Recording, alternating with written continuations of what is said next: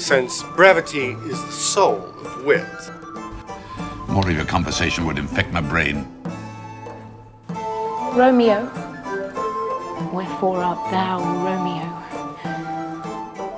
To speak of him as my kinsman, he's a most notable coward, an infinite and endless liar, an hourly promise breaker, the owner of no one good quality worthy your lordship's entertainment. I'd beat thee, but I should infect my hand.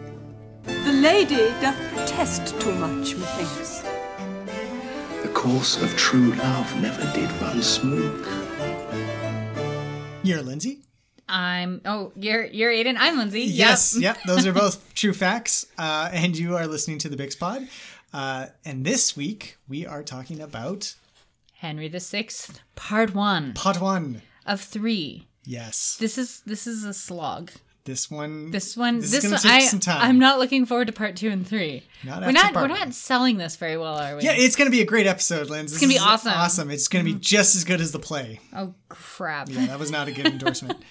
Uh, Aiden, Aiden, what's what's Henry the Sixth all about? Um, I'm ready to tell you, Lindsay. Are you ready to time me telling you? I'm I'm ready to time you telling me. Okay, you tell me when, and I will start. You got 30 seconds on the clock to give us a plot, play by play. No, it's just a synopsis. I can't give you the play-by-play.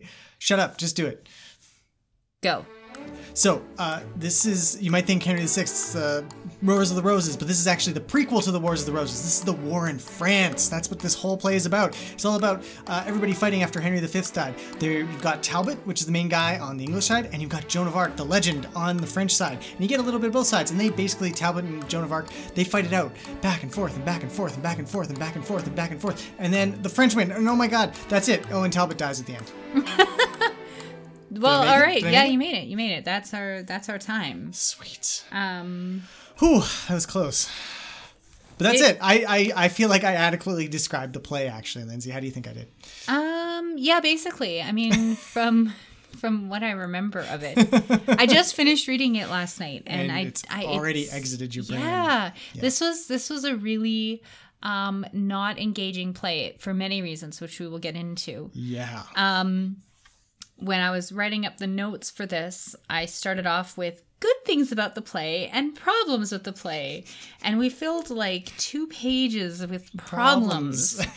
and only a couple paragraphs for the good. Yeah. Um, which is problematic for the play. I Does it bode poorly well, the let's just say that this is one of the least performed plays of all of Shakespeare's works. Right. Um, by and large, I would say that even the other Henry VI parts uh, get Are a little bit more more. attention. Well, the thing with that is that it's um it pales in comparison to the other tetralogy that Yeah. covers this period. So so let's let's back that up a bit. There are two tetralogies which makes eight plays that cover the Wars of the Roses basically. And the first one starts Well, with Richard II Yeah. um, and the last one ends with Richard III. So they're written out of order.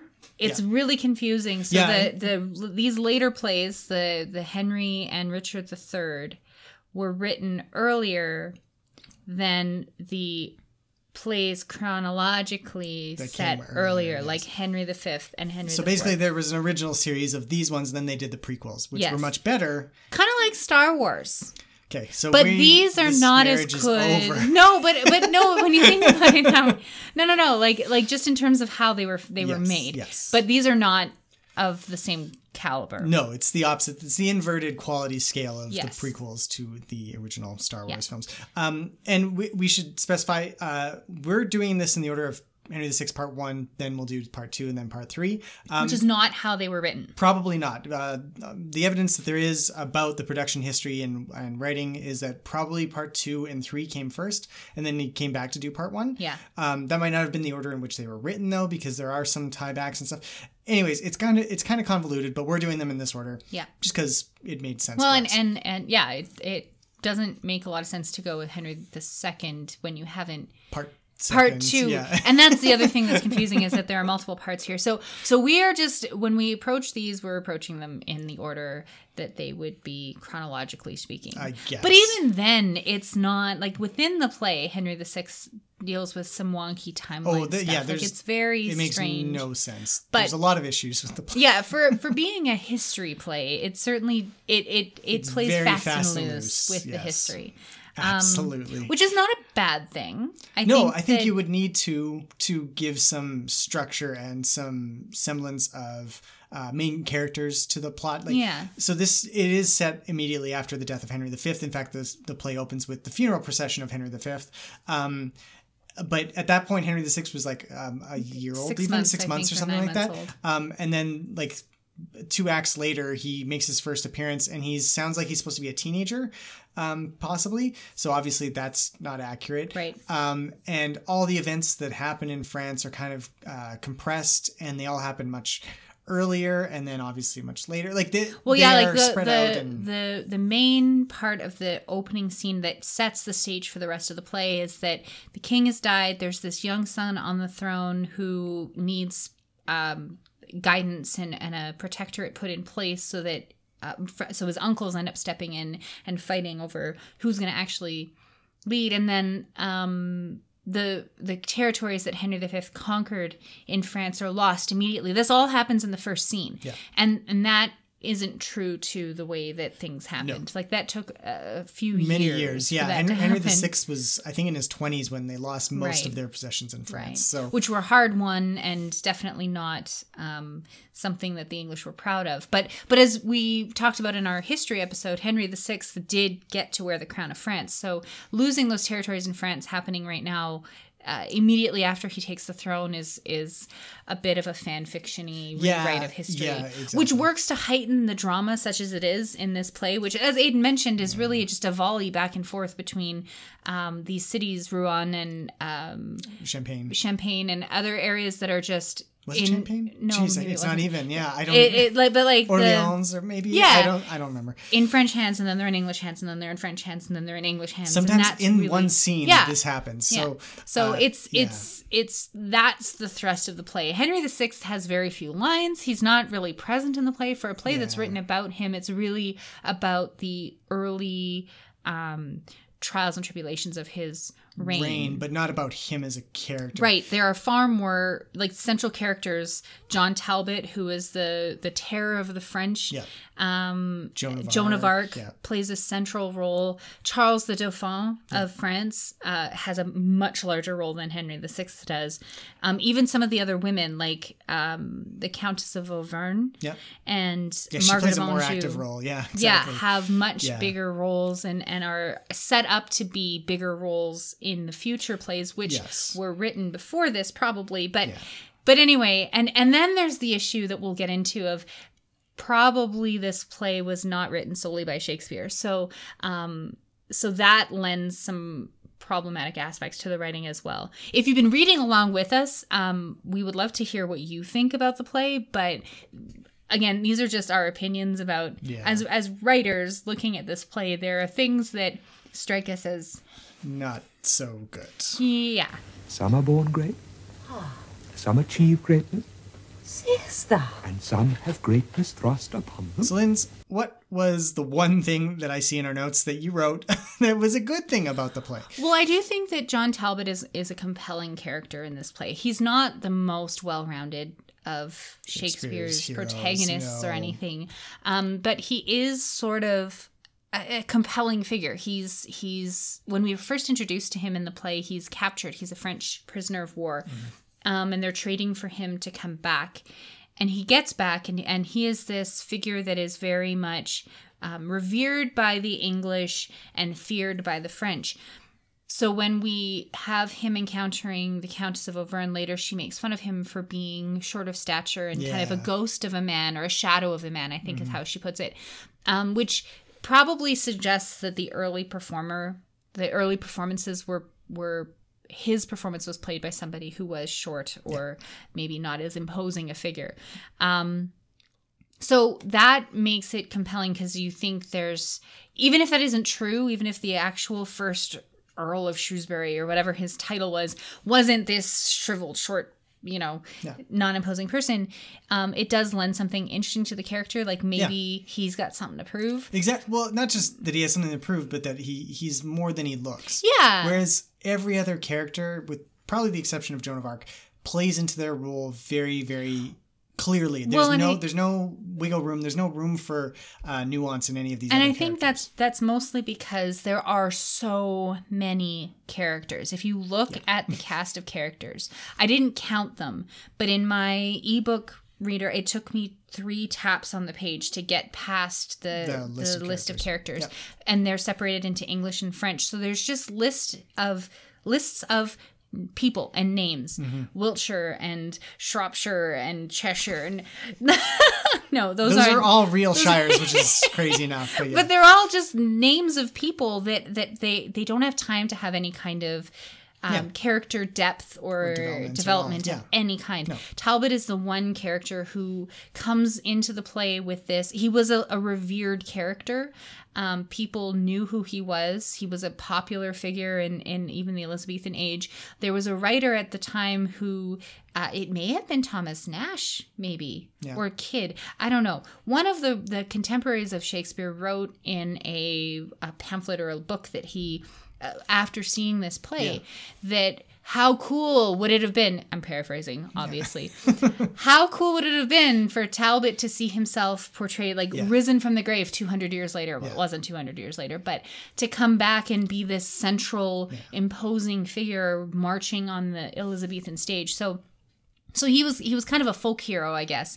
Um so he's allowed to have a little bit more depth which makes it strange that he gets some of the weirdest um character moments. Um i think aiden you mentioned when we were talking earlier today about the scene where talbot and his son have a bit of a discussion and it's in rhyming couplets and it's very forced. Very. and when I was reading it, it reminded me of like, you know, if you're a teacher listening to this podcast, you know what I'm talking about. If like, you or know, if you've ever been a teenager, Or you yeah, know what yeah. we're talking about. right? I guess that's true. But but you hand in an assignment or you write a poem and you think it's really great and it's kind of forced, and that's what this feels like. It does not feel Shakespearean, that's for sure. Yeah, it's it's a little it's not that Shakespeare can't do rhyming couplets because he does do them in other plays, and but they're done much more effectively, and it's much less. Um, Trite. Yes, the topics being discussed are essentially uh, Talbot's son is like, well, I don't don't send me away from the battle right before I get to prove myself. Uh, I want to be a hero just like you, pops. And Talbot says, "Well, no, but you have to carry on the family name." And that's it. And they just go back and forth. It's very much like the capture of Rouen, uh, because they just go back and forth on this forever until Talbot basically says, "Okay, yeah, you can stick around." There's there's no uh, actual in-depth kind of uh, rhetoric at play, especially uh, whereas Shakespeare, when he does these kinds of uh, rhyming poetics, it's to really cap off a strong point that someone else has made. Well, yeah. Usually, it's it's like the last two lines of the the first interaction that Romeo and Juliet have, where it's a sonnet, and the rhyming couplet kind of caps off this height of emotion. Yeah. In this case, it's literally it really does feel like you're forcing the rhyme to fit the line, Yes. and it's also notable. We should mention that most of this play is written in iambic pentameter. It's written in verse. Whether it rhymes or not is is not important, but there there's a sophistication to some of Shakespeare's later poetic verses where there it's blank verse more than it is rhyming verse. Um, there's just way more rhyming verse in yeah, this play. per per line of this play, absolutely, yeah, yeah. Um, but it's things like I, I pulled up the the. It's not the exact scene, but it's a it's an example of this rhyme. Um, so this is after Talbot comes in after. Um, I think this is after his son has died. Yes, it is after his son has died. Where's my other life? My own is gone. Oh, where's young Talbot? Where is valiant John? Triumphant death, smeared with captivity, young Talbot's valor makes me smile at thee. When he perceived me shrinken on my knee, his bloody sword he brandished over me, and like a hungry lion did commence rough deeds of rage and stern impatience. It's like it's just very, very um hallmarky kind of a little bit, right and so to give this great character who had up until this point had built up this stage presence and at least this legend. You know, this is not Henry V on the field of battle. Yeah. You know, commanding a, an army. This is this is a very different kind of war hero. Yes, and it's it is interesting because uh, a lot of the characterization um, of Talbot comes from those talking about him. Just uh, on the English side, especially the French side, you don't get it very much, except for uh, the Countess of Armagnac. Is it Armagnac or Auvergne? Auvergne. Uh, who. You know, makes basically insults him to his face before realizing that oh no, he's actually scary. Right. Um, and so it's really kind of a self fulfilling prophecy about what Talbot is, um, because he is built up by so many of the characters. Um, and I think this is getting to a point that we wanted to make about what the purpose of this play is. The play is English propaganda. Oh, of course. Um, through and through, and that's something that becomes blatantly obvious. Obviously, the time it was written, you couldn't write something with you know a really good, interesting French side to the story. No. That would uh, be heresy. So, um, so in the terms of uh, Talbot's character, it's very much uh, he is built up to be this kind of mythical figure, Mm-hmm. um, and then the humanizing moments kind of feel shoehorned in a little bit. Yeah. Um, so the like honestly the best the best moment of Talbot's character is when he meets the Countess of Auvergne. Yeah. And he's talking about himself a little bit. Yeah. And he has a chance to say, Well, yes, I'm I'm not an imposing figure, but yet I'm really good at fighting wars because Right. I'm smarter than everybody else, and that's when his soldiers rush in to, you know, recapture him from the Countess who thought she'd caught him in, Right. a, in a trap, right?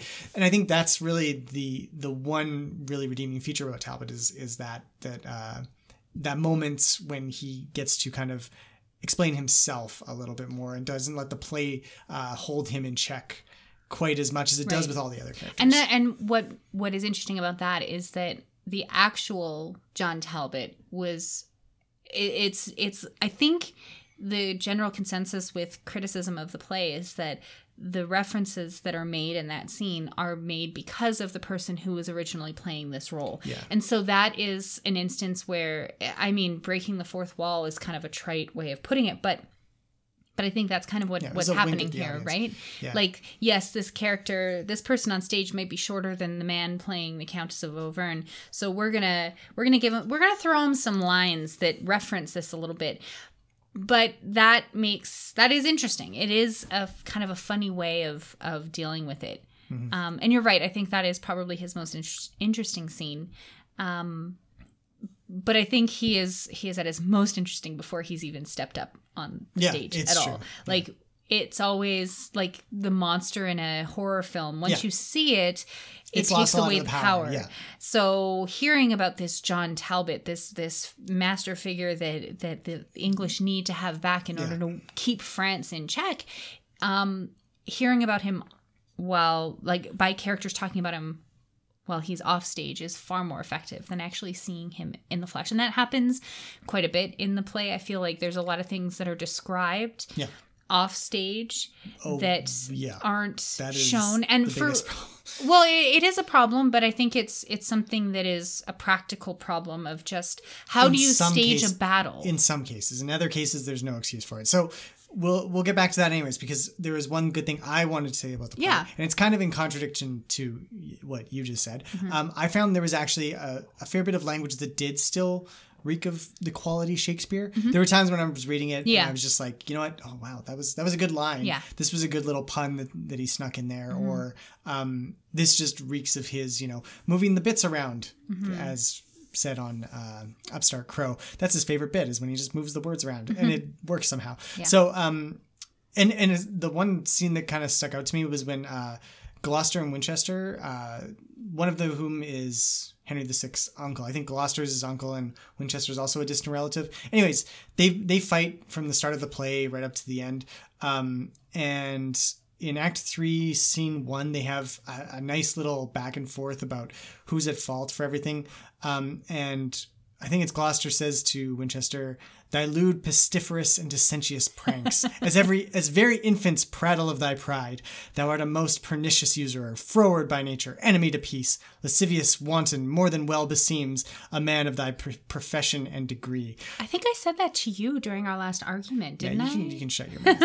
uh, That's good. I like that. it- it is good, right? And and those kind of insults like that. Shakespeare's Yeah. very good at at you know crafting really a really good burn Yeah. into uh, someone's face. So, uh, and there's more in that scene. Uh, there's a bunch more puns, I think, and some some kind of like underhanded stabs and stuff because Yeah. uh, Winchester's a priest, and so he's saying like, "Well, you love the flesh" and stuff like that. You know, there's Yeah, a lot yeah, of yeah. those little ones. Yes. Um, but yeah, it, it was it was interesting to read, and Yeah. when we watched the play, it was also uh, one of the few moments I was like, oh yeah, go like Yeah. that. You know, I was actually kind of invested in in what the characters were talking about a little bit because otherwise it was a bit of a drag. I'm glad you brought up that that there are moments where the language is very florid and um, And it works. quote unquote Shakespearean, and Yeah, it works. yeah. because I think that's what there were. There were moments absolutely for me when I'm reading and I'm you know it's John Talbot and his son back and forth, Mm-hmm. and I'm like, oh okay, when can we get to the end of this? Um, but then you know a couple of pages later there would be something that that just leapt off the page with how um, descriptive it was or how uh, a roundabout way of getting to the point in that very shakespearean way that that i love. Um so i think that points to either there one or one of two conclusions that either this play was started when shakespeare was very young um, maybe even a teenager or something, and that he revised it later on, or that there were multiple authors and that they were each given a section of the play or a scene of the play to write, and that it was cobbled together. Which, you know, in my research for this episode, uh, that wasn't very uncommon no, that was kind of the, the standard norm, approach. Yeah, right? Like I think that um, the way that we approach writing today, it's that there's a singular author who is responsible for crafting the whole of the story. And I don't think that existed back there was no ego about writing. You didn't get your name put on the front page until the f- first folio. It wasn't even that important. But we need to be careful not to ascribe something more to that than than what it actually maybe meant. Like I think it was 2016 when the new Oxford Shakespeare edition actually credited Christopher Marlowe with as a co-writer for the the three Henry VI plays, Yeah. um, which was kind of scandalous and sent people into an uproar at the time. But um, but it seems like when you actually read the play, and this was my first time reading the play, so when you when you're reading it, like before this, I thought, well, how can they tell this? How how do you know? But it's so clear that Yeah. that these are this is either one writer at very different stages in in their career or very different stages in the muses you know channeling the muse into their writing or it's two totally different people yeah.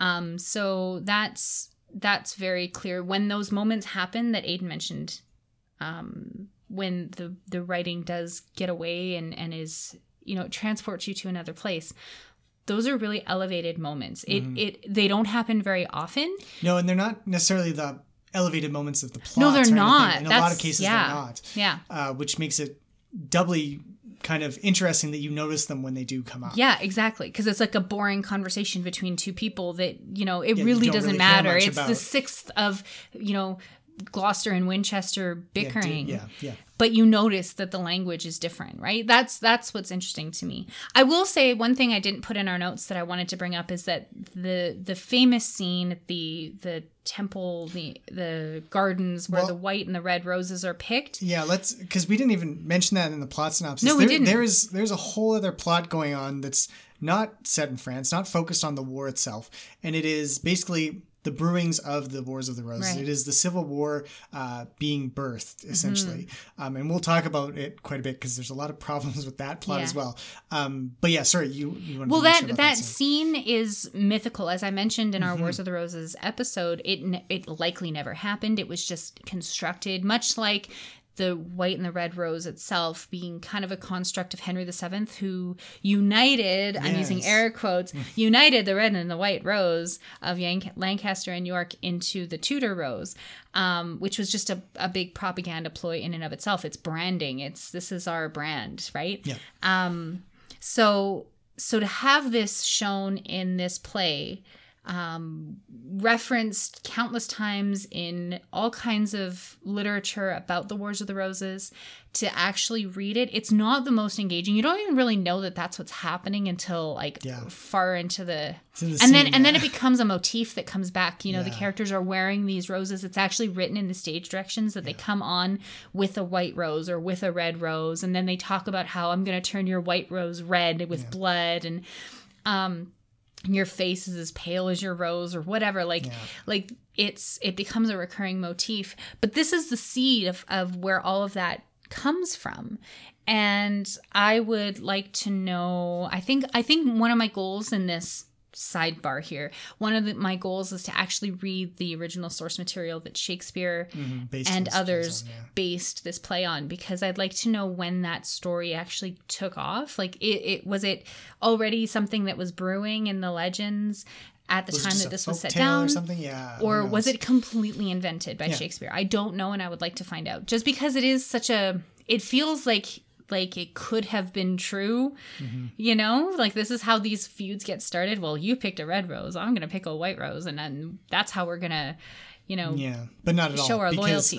but not at all because they were claimants for the throne. Like that's well, what it no, came down. To. Of course, to. but but I'm just saying, like it, it's the kind of thing that like this becomes part of our banner, and that's your banner, and now we're fighting each other, and I- it's and it's the the dueling Well, symbols of and those in the roses. and in the uh, history book I read, uh, the the Hollow Crown, it was it was they uh, the author Dan Jones specifically said that both the red and white roses were had long for hundreds of years been symbols of these houses. Right. So it was not a recent. It was not picked up in a in a flower courtyard. No, of course, in England yeah, somewhere. So yeah.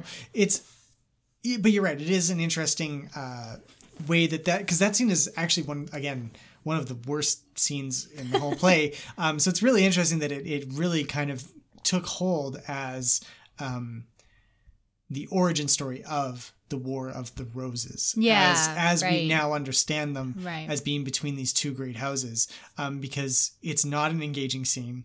Um, it's not really clear at all what's going on, and it, it does not portend to what the eventual War of the Roses, Wars of the Roses were about, which was claiming the English crown. but I still find it strangely compelling. Just that, just that it's the that Just it's that it the, is the that it is. Yeah. Yeah, Yeah. exactly. And and that this is how feuds start. Yeah. Like you could see this being the reason why two families would fight. Like this would be a, No, an early I, I battle. can't because I have no idea what they're fighting about. That's one. well, that's the thing. Like, how do any feuds start? We don't know why Capulet and Montague are fighting. We just accept that they're fighting. yes, right? but then they didn't show us. No, you're when right. When they started right. fighting without any reason. You're right because So- Shakespeare was a little bit more Better. mature at that point, Yeah, or five something. years later, yeah. But but this feels very. um I, I don't know. It just it it speaks of a kind of a truth about the pettiness of arguments and how they can blossom Sure. and blow up into something much bigger that Sure. you don't even realize how it starts. Sure, but I will say this felt like a shoehorn plot into a thing into a prequel. It's felt Yeah, like no, for sure. part two was a big hit. They didn't call it part two; they just called it Henry the Sixth. Yeah. and they're like, "Oh, we need a prequel to cover the Talbot guy. Everybody loved Talbot. Right. Let's shoehorn this scene in there too." It's Anakin talking about sand. That's what it is. Oh, Yes. Is that what it is? No, we're really confusing the Star Wars. we are at this point. totally. Let's stop. There are more things in heaven and earth, Horatio, than are dreamt of in our philosophy. So we got that out of our system, the good stuff. Can we can we talk about the problems Was it? a We, little we bit? bitched a lot about the good stuff too. We did. Uh, but yes, I mean, we talked a little bit about the timeline wonkiness Mm-hmm. with Henry VI actually being a an infant at the time and not a grown man or at least a teenager. Um, the loss of France not happening immediately after Henry V's death. Um, I think that, like we said, is kind of a necessity of of the stage, and it kind of bleeds into this this secondary criticism um, that a lot of people have said about Henry VI is that it doesn't adhere to the classical unities, right? yeah. Um, maybe this was an attempt to to kind of make that fit. Like we're going to condense this all so it happens in a much closer time yeah. period because then it adheres to the unity of time. The classical unities are the unity of action, place, and time that were stated, you know, by the Greek um, playwrights. Playwrights. Um, that this is these are the three things that a play needed to be to be successful. It needed to it needed to have one time location, one place location, and the action all had to occur at once too, which doesn't quite happen. Yeah, There's- for a war. no, of course really you can't do it in a war. yeah. So so I don't I don't think that criticism holds a lot of water. But I do see that that maybe the playwright slash playwrights of this production were kind of you know shoehorning it, making it fit into a tighter time frame in order to you know make it more um, palatable and digestible to an audience. Right, you can't have thirty years pass in a play. No. You know, there's some Yeah, you know, guy with guy walks out, out 30, 30 years, years later, later. right? Yeah, like that didn't work. really No, happen. so Uh, and yeah, and so I mean that does pose problems for the play though, obviously because you know basically. As you mentioned, uh, Basil Exposition jumps out at the start of the play and is like, "We lost everything in France," and then three acts later, uh, he can go back to Paris, and or the king can go to Paris to get crowned Right. king of France suddenly uh, because Talbot's taken over everything again. Yeah. Uh, even though he just spent you know the previous two acts getting tossed in and out of Orleans two or three times in a row, right? Right. So it's really really confusing to Mhm. just uh, read and to watch. You well, it with no literally doesn't matter. Like it, it's just Yeah. oh, okay, these people are fighting. Oh, you know, some guy will come on and say, "Rouen is ours." Yeah. And you're like, okay, he has a French name. I guess the French have Yeah. Rouen. All right. Oh, oh, some English guy. Oh, okay. Well, they have it now. Yeah. The French have jumped over a wall. Oh, they have it now. Yeah. It's just, it's, it's not, it's not consequential. No. And and maybe that's the point. Yeah, we were talking about this that perhaps the whole point of the uh, constant back and forths is that the war is kind of futile and it tends to swing one way then the other. Um, it's very much a, a kind of wheel of fate kind of approach to warfare in this Yeah. in this section. Um, and it it also gives the impression if you're if you're handing it off to the fates that England eventually losing, which everyone knows they do, uh, isn't really England's fault. It's kind of the fates have decided that it's swinging back to to France's side for the next hundred and fifty years, Yeah. up to Shakespeare's time, right? Right. So you know the, you could look at it that way as well.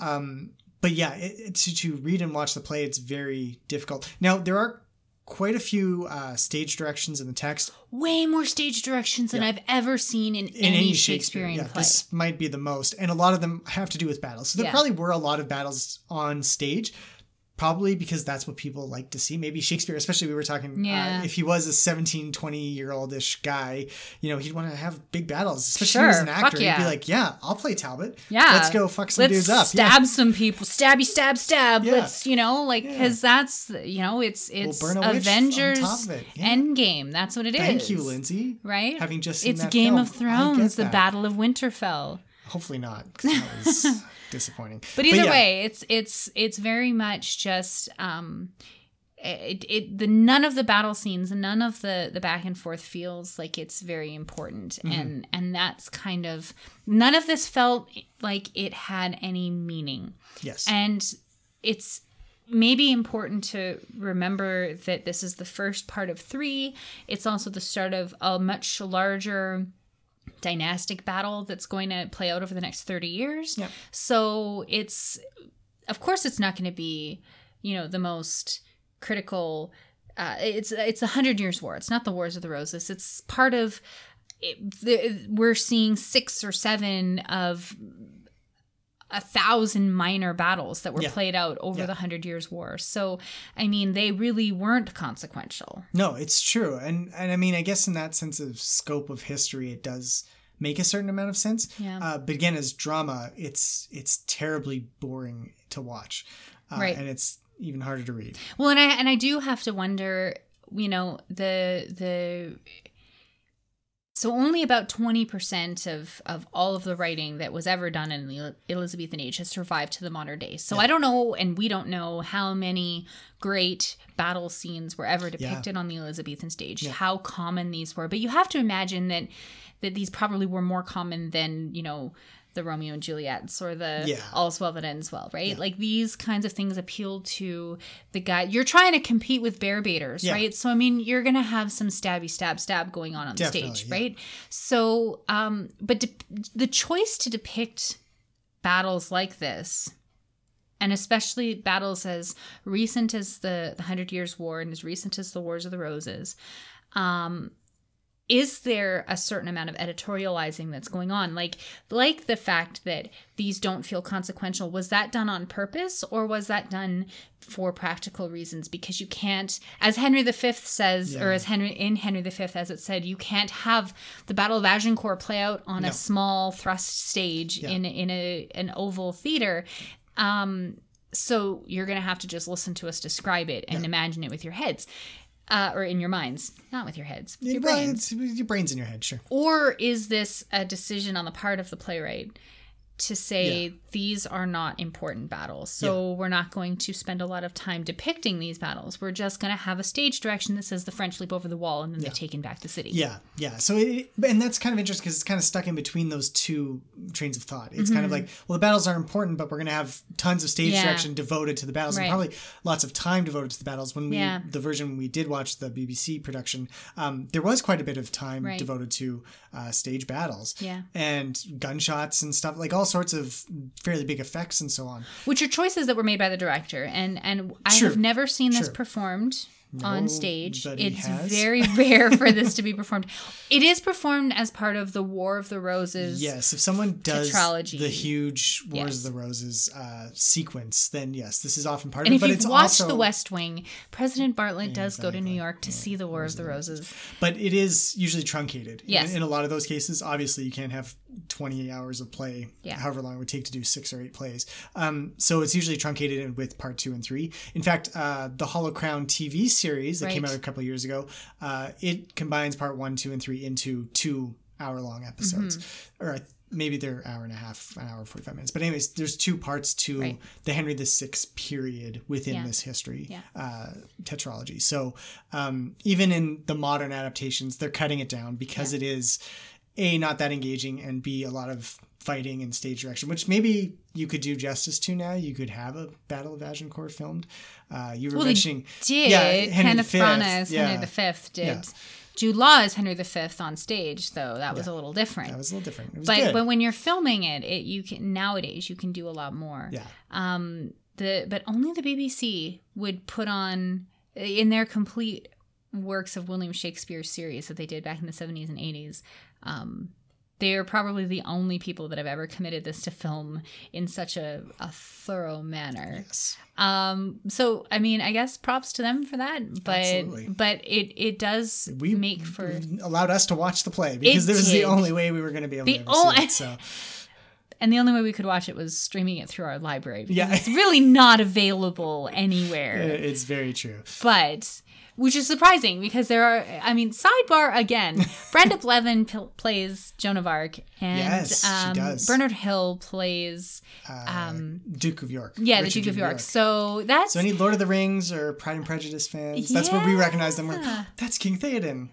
That's Mrs. Mrs. Bennet. This is Mrs. Bennet. Yes. I forget her name. yeah. so No, I mean, so that, that was kind of cool to see. But I mean, you know, it's a 1980s BBC production, so Yeah. it's, it does every line, it does every scene. It's yes, and it, it is good. At, it's good to watch. It's I good to watch. If you, if you have the chance to watch it and you're, you're interested in it, go for yeah, it. if But somehow we've sold you on this play in this Yeah. podcast, uh, you will see two uh, war generals meeting each other on hobby horses. oh, which yes, made the whole thing worth Worthwhile, it when they're like I, And they're I, am going i'm going Oh, to man. describe it to you when they ride out in in front of their armies and uh and yeah they they like rock back and forth but it's just them walking there with their Yeah. it's ridiculous It it is- is so we- ridiculous we it's could like not believe high they school put play Yeah, yeah. production level But even in high school play, you would laugh at it, and they would be doing it for Yes, jokes. And maybe there this would be was- a guy behind them with a pair of coconuts running behind them on stage, just pythoning the hell out of it. Which makes me wonder why this was not. This has not been done. No, done as a comedy is what I was going to Yeah. say. okay. But yeah, I could see that too. um, we're getting a little farther away from from the problems of the play. I think, or are we? Uh, No, I think they're all really connected. I, I will jump ship a little bit from uh, the production quality of any one performance to another kind of structural issue with the play, which is that there's no real protagonist until about Act Four. You don't really realize that Talbot is the main character, Right. Um, because there are so many other characters, Yeah. because there's so many other dramas going on around rivalries uh, within between It's Gloucester a and very Winchester. unfocused play. It is a very unfocused play. Uh, yeah, so you don't really get it until Talbot is kind of under siege and he's about to die, um, and his son shows up, Mm-hmm. Yeah. and they they have that back and forth, and it's all poetic, and then his son dies, and then uh, Talbot dies, dies, and- and and that's kind. It's kind of after his son died. I'm like, oh, Talbot's the main character, and it was Act Four, and it was it was much too late, um, and again it it kind of it was retroactive that I came back to his character and said, "Oh yeah, he he did have some interesting bits in there." Yeah. Because the other again kind of interestingly developed character is Joan of Arc, Mm-hmm. um, who goes through some major swings. Um, let's just put it that way. Um, but yeah, so Talbot's Talbot's character and the lack of clarity about his narrative being the major thrust of uh, the play is very evident right up until he dies. Um, the other ones that are jumping around, York and uh, who's it, Somerset, uh, are the two dueling ones in the the start of the Wars of the Roses. Um, they are eventually sent to uh, relieve Talbot. And Right. it's it's only at the very end there that their stories kind of intersect and Yeah. connect, and the fact that they don't help each other leads to Talbot's death because they can't get their shit figured out in time to save him from the French. Right. So it's it's a very kind of haphazard bringing all to, these plots together uh, near the end. Right. It feels very rushed. It feels very unstructured. yeah. And all of all, all of Act Four and Five really feel kind of like different. Yes, and that's five where we especially. see yeah, but that's where we see the, the major changes in Joan of Arc which i think we should put a pin in briefly just because yeah, we'll come back to that. what happens with her is is much more interesting than anything else really that happens in the play It's true. um but yeah you're right there's there's uh a, a lack of focus that that really only in hindsight you realize what the, the main thrust of the story actually is which is i guess a failing on the part of the, the storyteller but also i mean when you're trying to do justice to a, an actual event you're Yeah. trying to put as much of the truth in quote unquote truth as possible um Are you? Because Well, this I is mean, propaganda. and it he's already playing with so many things. Why not? it is play with it. To but you're not you're not gonna say that you know um like you can't combine six different earls or dukes into one character because then you'd piss off people who Sure. are sitting in the court Sure, and at ha- this day sure, and these and are their grandparents Sure, and have their characters still be there. Don't talk to them. Don't have them in speaking Sure, roles. Don't give them anything to do or anything to talk It is, about. but so yeah, that's what I mean. Where I say it's it's a fault on the on the, the part of the playwright with trying to do too much in within the strictures of um trying to still match. play. Yeah, and trying to match close at least some form of the history that, Yeah. that, that your audience would have understood and expected. Like I I can forgive the playing with the age of Henry VI because it makes it more compelling to have not a baby Yeah, as a, yeah. as the the title character of a play. Yeah. Um, when you see what the opposite spe- end of the spectrum is, which is to have every named character from every major duchy Yeah. or whatever um, standing there and giving long monologues that you know match up more or less with what Raphael Holinshed wrote Yeah. or whatever. Yeah. Like I think that that on balance between those two, I would rather have uh messing around with the ages. Yeah, to- definitely. you know, like like fit it into recognize what the, what the story is, whittle it down to what the actual thrust of the story is. Which Mm-hmm. I I think you're right. It's this great Talbot being you know shot down in a volley of. Uh, an, Yeah. an air assault or Cannon- whatever it yeah, was Yeah, yeah. and that's that's the main point of the story and have the emotional heft of him talking to his son you know carry more weight than it does Yeah. and Maybe introduce his son more you know, than yeah, two scenes scene before, he, dies. Yeah, exactly. um so yeah i mean those uh, here we are sitting in judgment on shakespeare but or shakespeare and company but Yeah. i mean it it does seem like these are pretty basic mistakes to make so which which makes me wonder if this wasn't written by a young Shakespeare. Yeah. Um, just because it does seem like kind of a, a rookie mistake. Yeah, it's a little it's a little juvenile. It's it's kind of what you do when you you you're not sure how closely to follow a source Yeah. text, Yeah. Uh, which Shakespeare is basically the master of nowadays. Right. Where we consider him the the expert at taking something small like Mac- like a rather small historical figure like Macbeth, Yeah, and turning him into this amazing figure. Yeah, exactly. Yeah. Um, and here he just perhaps hasn't hasn't figured that out quite yet. Yeah. Uh, and it so it does feel a little young, a little rushed. Um, and it's not just in that character though, um, and that thrust. It's Yeah. in uh, there are other characters that also have issues. Yeah. Um, I think actually one of the better ones, especially, and I think this was down to the production, but uh, uh, in the BBC production, Henry VI character was very well done for uh, expressing how bad of a king he was. Right. He's uh, very effeminate. Yeah. He's very frail and soft spoken, and he just wants to do. Wait, are you saying that women can't stuff. rule England? Well, this is kind of what I was getting at is why because they, really did make him quite Yeah, they effeminate. Uh, explicitly so, and I think we can talk about this a little bit later. But uh, women are kind of like the bad characters in the Yeah. play. Um, there's no good woman really Right. at the end of it, uh, and Henry VI is basically described and portrayed as a woman. Um, and in the the BBC version, it's it's very explicitly so. Um, but at the same time, that does get across that he was a very weak king. And there's only one kind of real dilemma that he faces. It's who to marry. Right. There's there's kind of two options. One is uh, the Earl of someone's daughter. Yep. Um, and then the- Margaret. Margaret of Anjou, who he winds up actually marrying. Right. Uh, after a very brief kind of like monologue from the Earl of War Somerset. I don't even remember the one who's going to sleep with her in part two. Yes, basically, yes, which was heavily foreshadowed. Yes. throughout their scene because he goes to to meet her. Well, he captures her He captures her, almost yeah. rapes her, and then decides, "No, I you're too beautiful for this. So I'm going to give you you to, to my king. king." So then but I we're gonna flirt a lot, and But he's the only one flirting. She's just kind of like, uh, what's going on, buddy? Yeah, it's very it's very strange, but um, she becomes a very big figure. Margaret of Anjou is Later a on, very yes. powerful woman Yeah. figure in the Shakespearean canon. So it's it's interesting to see her origin story, I guess, if you want to use the Marvel um, analogy yeah. here. But um, but yeah, for Henry the Sixth, it's it's effeminate, but I think that's the way that productions would go um, when when trying to show youth without showing youth without Sure. having henry VI played by a 16 year old you would get an effeminate looking older man Yeah. to play that role which is what this bbc production did it would be interesting to see how other productions have done Well, it because I he makes so many references to being young, It's and true. then you see him, and he's like, And he oh, looks he's he's 45. 40, he's definitely Yeah. in his forties, yeah. but it's it's you're right like there is something very ineffectual about him and it is Yeah. because he's kind of thin and wiry and he has very delicate features. Yeah, in that way, he's perfectly very cast, right? soft spoken Yeah. and knowing what we know about henry VI, i mean he doesn't look anything like the depictions of henry VI from paintings and court portraits No. whatever that were done um, but but there is something of that uh, persona that is yes, that comes across. yeah. yeah,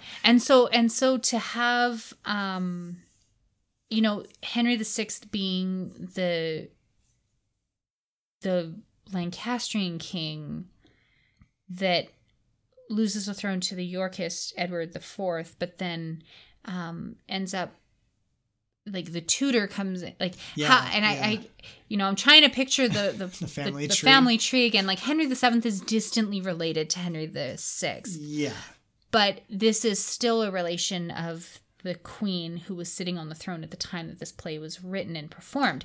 So there is still there i i would imagine there needs to be some decorum Yes, and delicateness exactly. in dealing with this character. Exactly. like you don't want to portray him as completely ineffectual. Yeah. the way that they do with the yorkists that it seems like the richard iii gets to be shuffled to the side as this villain this outright villain. But that's because elizabeth's direct descendant usurped him and Yeah. that needed to happen henry VI was usurped by uh, someone who wasn't a good person that you're trying to build up so Yeah, you don't have to build them back up. you, That's yeah true, you yeah. don't have so so but you still have to pay some deference to that character Yeah.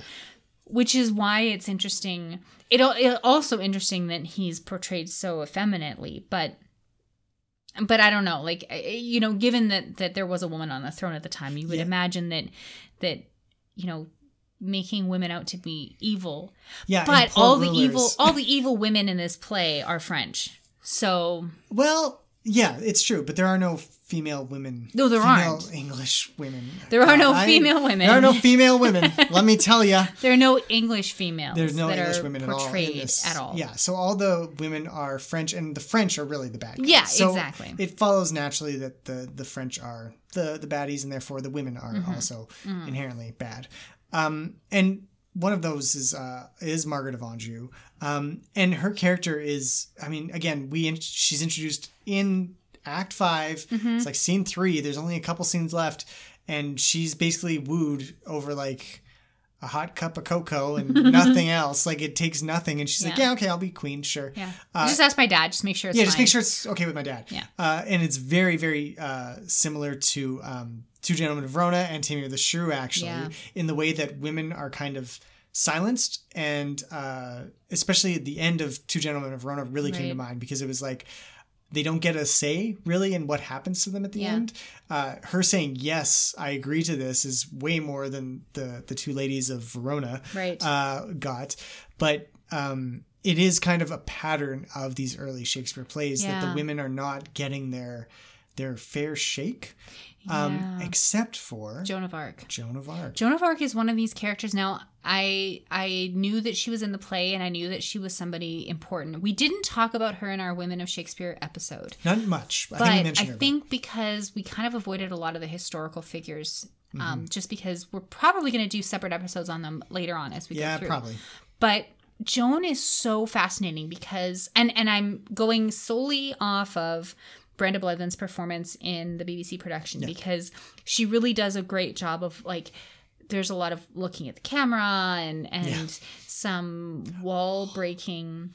Yeah, I forgot to mention that during the. Margaret uh, wooing scene too. There's there's literally like, who are you talking to? During all these asides. Yes. That one hurt so Yeah, bad because that bit. is not Shakespeare's style. No. He does the asides even when there are multiple ones. Yes, the aside The is aside a private is- moment that nobody else hears, Yeah. but um, but for Joan, it's she's built up from the beginning. She's introduced as this this powerful person who has this um, this drive, this thrust, this and and the force of history and narrative behind her.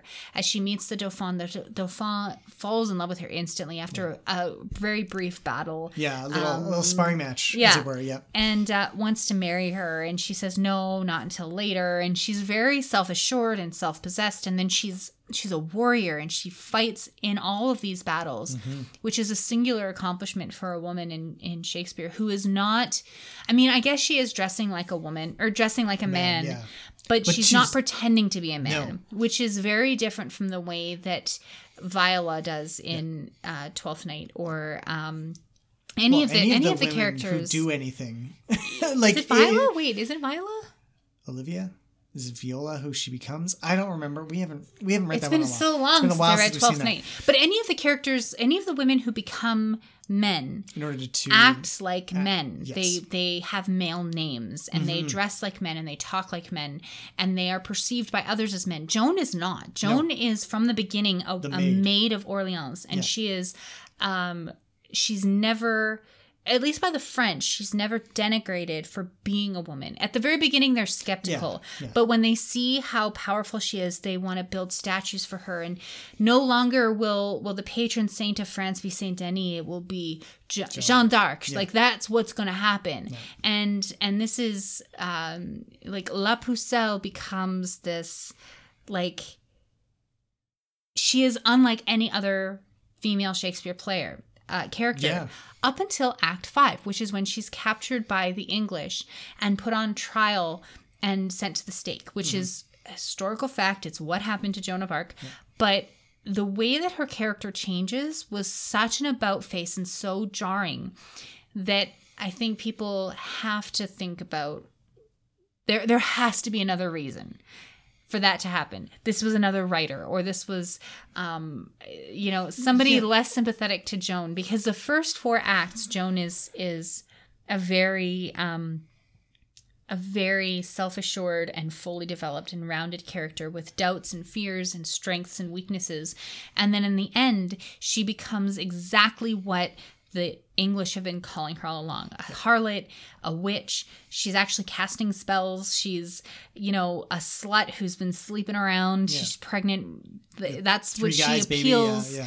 to the king to or to the, the the warriors to not kill her because she's pregnant. Like it's it's so unlike her Yeah. from the first Well, four acts. Yes, th- there's definitely a character shift there. But I have to say, uh, just getting back to your, your point about her being a woman who nonetheless does well, Yeah. um, and how that's very un- unlike the rest of Shakespeare's heroines. Uh, I have to say, it's possibly because she's French. So it's Yes. it's it's not.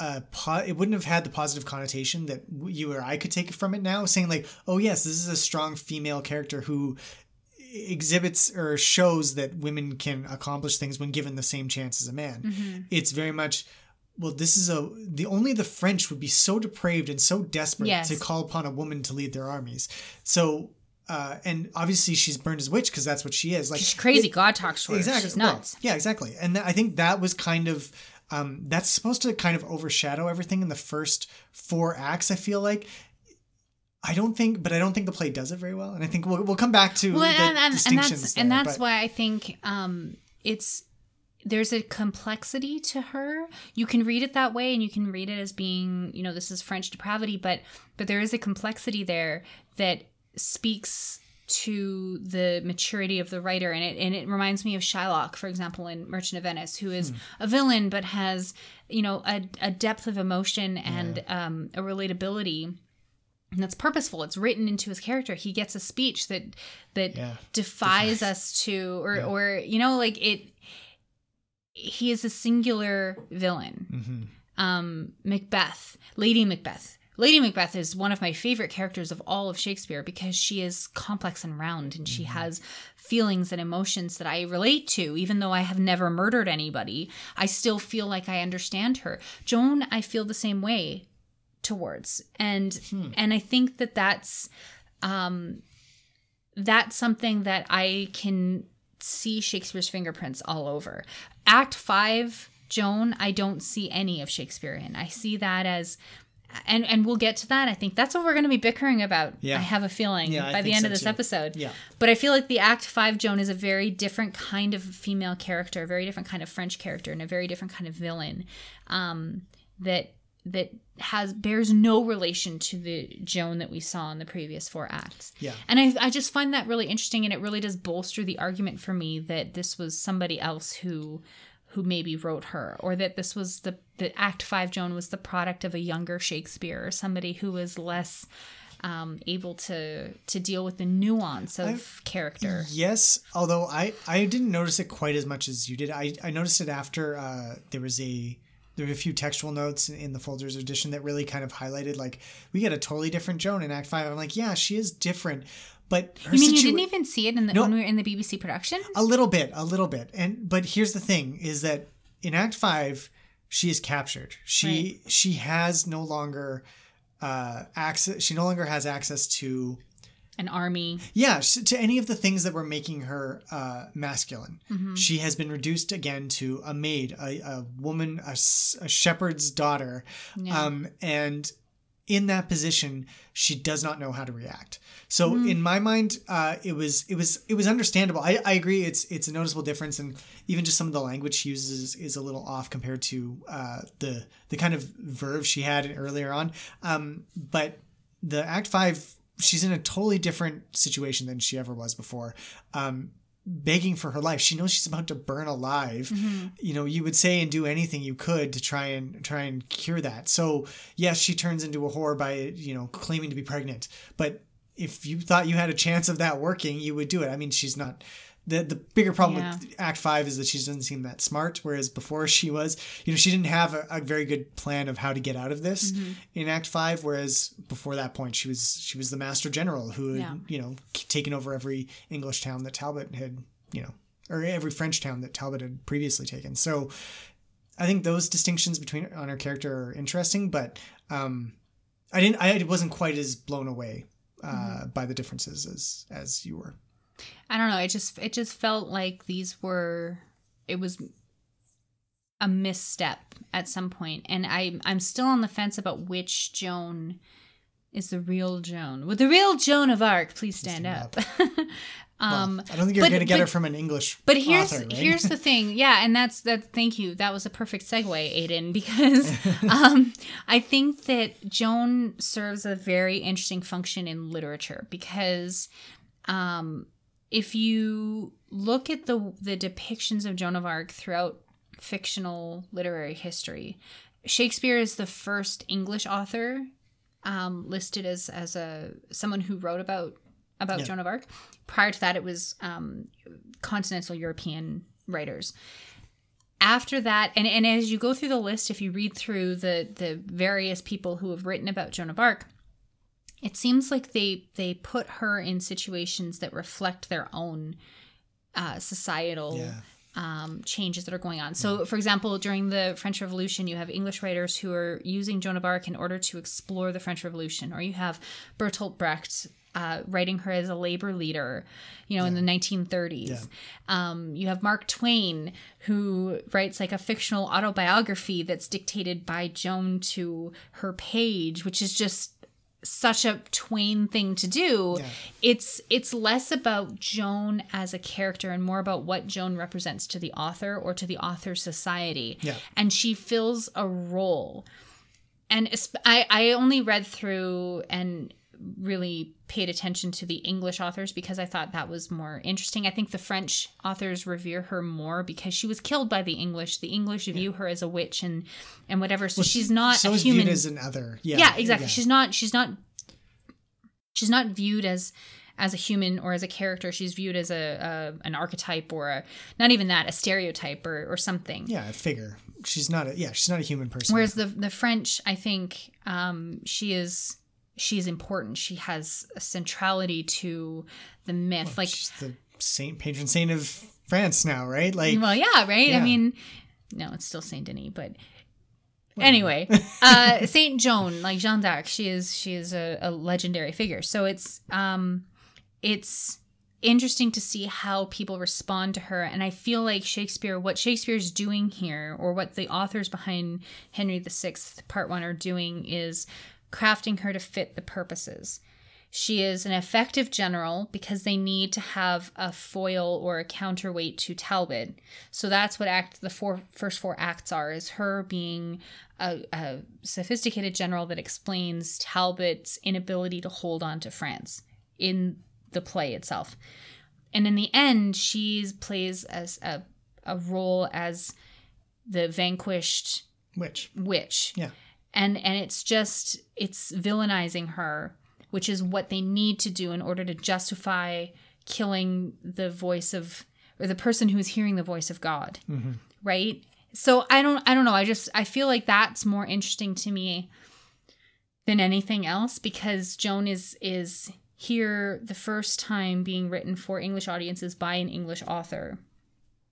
And we're seeing the start of this trend of making fitting Joan into yeah. into what what they need her to be Yeah. in order to represent what they need to say. Yeah. Um, so it's a convenience. She's a convenient character to to write about, which is not fair to her as a as a historical figure as she was, Yeah. and a remarkable historical figure. I think we're gonna have to do an episode about Joan of Arc. There's no question. Lindsay, Yes. what did I say before this episode? What did you say before? This That we're gonna do an episode on Oh, Joan of Arc, and you're like, no, that's stupid. Why would we do an episode on her? Oh, I don't know. Maybe because she's interesting. No, I was the one who suggested it. Okay, I think we need to have this microphone running at all times. I think it was actually running. I think we're gonna check, and you're gonna be proven wrong. Right. Okay. If I longer stay, we shall begin our ancient bickerings. So uh, this week's discussion Battle of the Bix. Is, is that what we're calling it? Because we never really decided on a title. No, here, we didn't, Lindsay. but that's what it's going to be. I It's just the- made the decision. Executive decision made right here. okay. I, well, okay. Until we change our mind, of Yeah, course. or- well, you change your mind more. It's like, uh, so this week's Battle of the Bix is is about those those two main characters, uh, Joan of Arc and Talbot, and we want to we're, we're gonna figure out right here, right now, who's- Definitively. definitively, who's the more interesting character? Yeah. Um, and I, my money's all on Talbot, uh, and I'll tell you why, Lindsay. Yeah, well, we Typical. Had to, we, we had to gender it. Uh, it only made sense. uh, so I think the the biggest thing he's got going for him is that uh, he is the protagonist. Right. First of all, uh, and that he is that position gives him it gave Shakespeare and or the other writers uh, room to uh, explore a fuller range of uh, his experiences. He has uh, a positive interaction with his one family member. Right. Joan gets her comeuppance with her father, who she you know denies and He's not my father. What are you Yeah, talking what are you about? talking about? Um, so you- you don't get the, that kind of human interaction that that you have between, as bad as that scene is between Talbot and his son. You do get a sense that um, Talbot is uh, searching for a way to care about the things that he loves, and he's open about loving them. Uh, he is fighting for England and king and country, uh, but he has these other things that drive him as well, and he's open with them, and he's he's uh, explicitly saying as much. Um, I think that that scene, uh, while not interesting to read or uh, see, is is a, a, a peek into a character that that that gets more uh, gets more depth afforded to him than uh, say Joan of Arc, um, and that that combines with those other passages that I mentioned, like when he meets the Countess of Auvergne, uh, or Yeah. Armagnac, and I, Auvergne. it's Auvergne. Okay, uh, when she's trying to kill him, and, and he is he's self-deprecating a little bit, Yeah. and whether or not it's the actor, I think that's silly. I don't.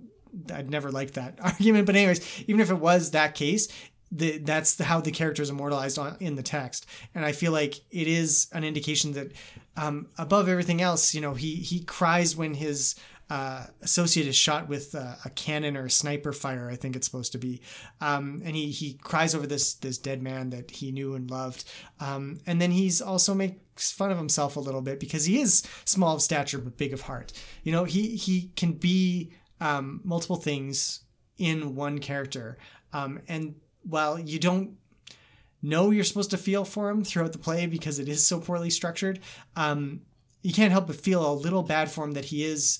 I mean, it, it's all kind of like there's a bit of negative plot armor. I would almost say like he's he's definitely gonna die. Right. Um, so all these other plots that lead to him dying feel like a little arbitrary. Right. Um, because they don't uh, build up themselves very consistently or clearly. It's a bit of a problem for when he dies because you're like, oh well, of course he's gonna die because the Wars of the Roses is starting in the background, and that's really where the focus should be.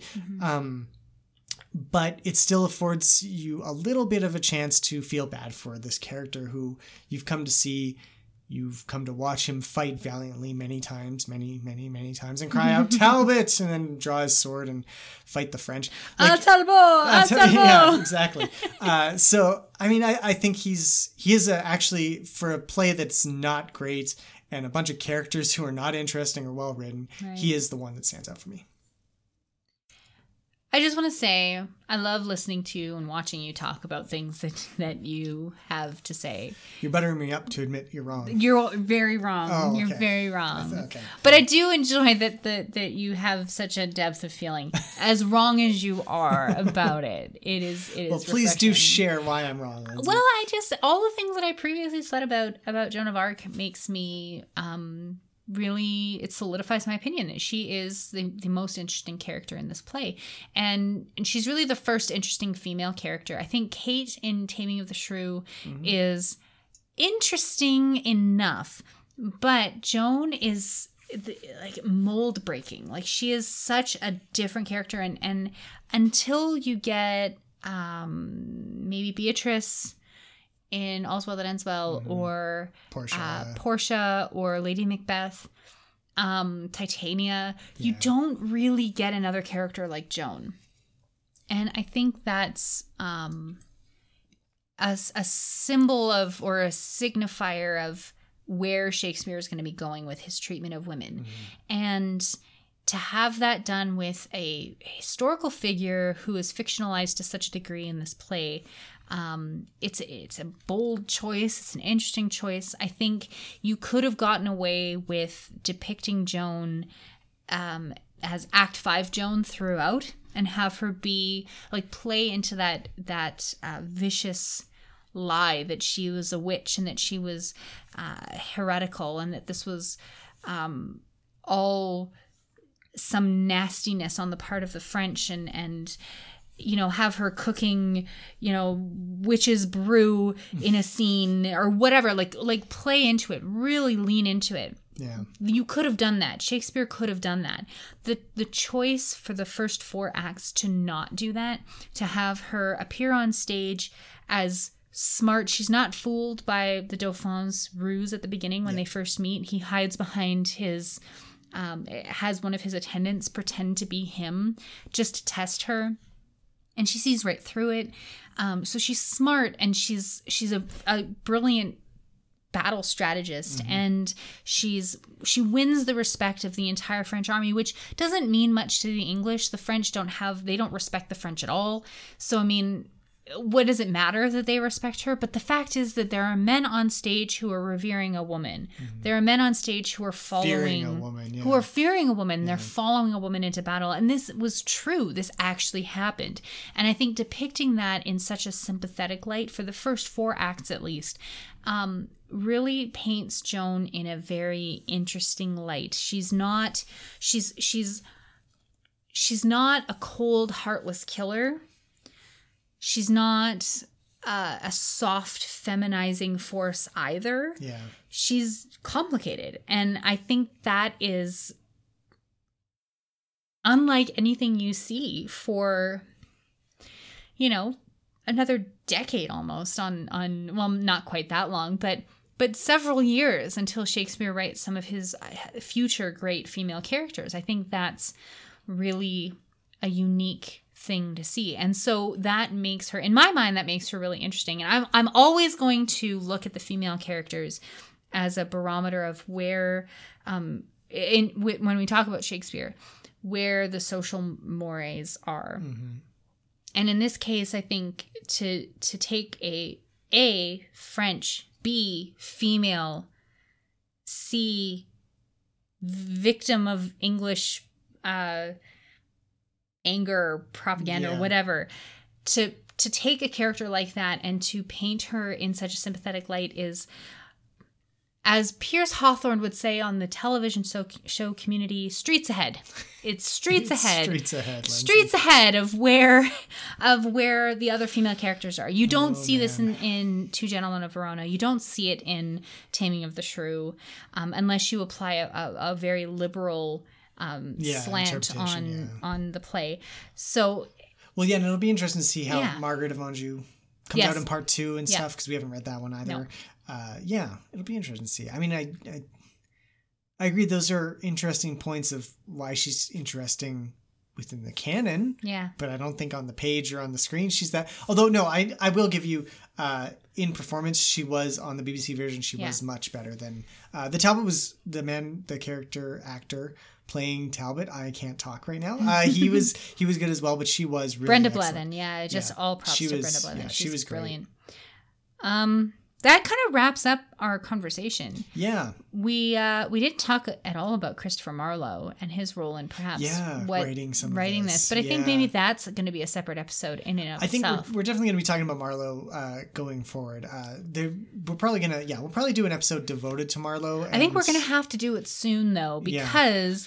Marlowe's 1593 death at Is- Deptford is is, coming Yeah, up. yeah. So I mean, he, unless unless you subscribe to the anti-Stratfordian view that Kit Marlowe faked his own death in order to continue writing as Shakespeare, um, his time on the stage is coming near an end. Yeah. So we are, uh, but, but I, I do agree. We'll we'll have to we'll have to talk about him because uh, he's a he's just a colorful character to begin with. Yes, that too. Why have we not seen a film made about the life of Christopher Marlowe? Yeah. Noted spy, atheist, died in a bar fight. Like this guy was a He baller.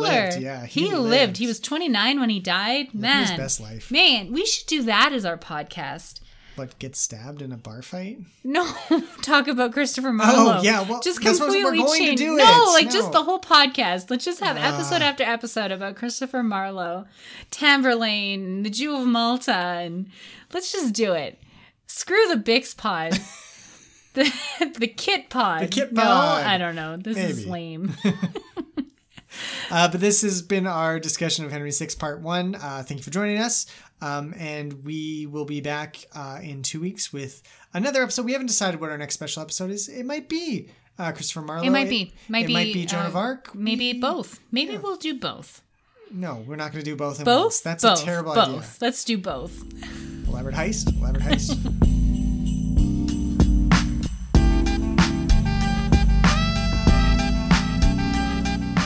You can find all our episodes on iTunes, Spotify, Podbean, YouTube, or wherever you get your podcast fix. If you want to tell us what you think of Shakespeare, his plays, poems, or any of the topics we discuss, we'd love to hear from you. You can contact us on Twitter, that's at the BixPod, On Facebook at facebook.com slash thebixpod, or by email at thebixpod at gmail.com.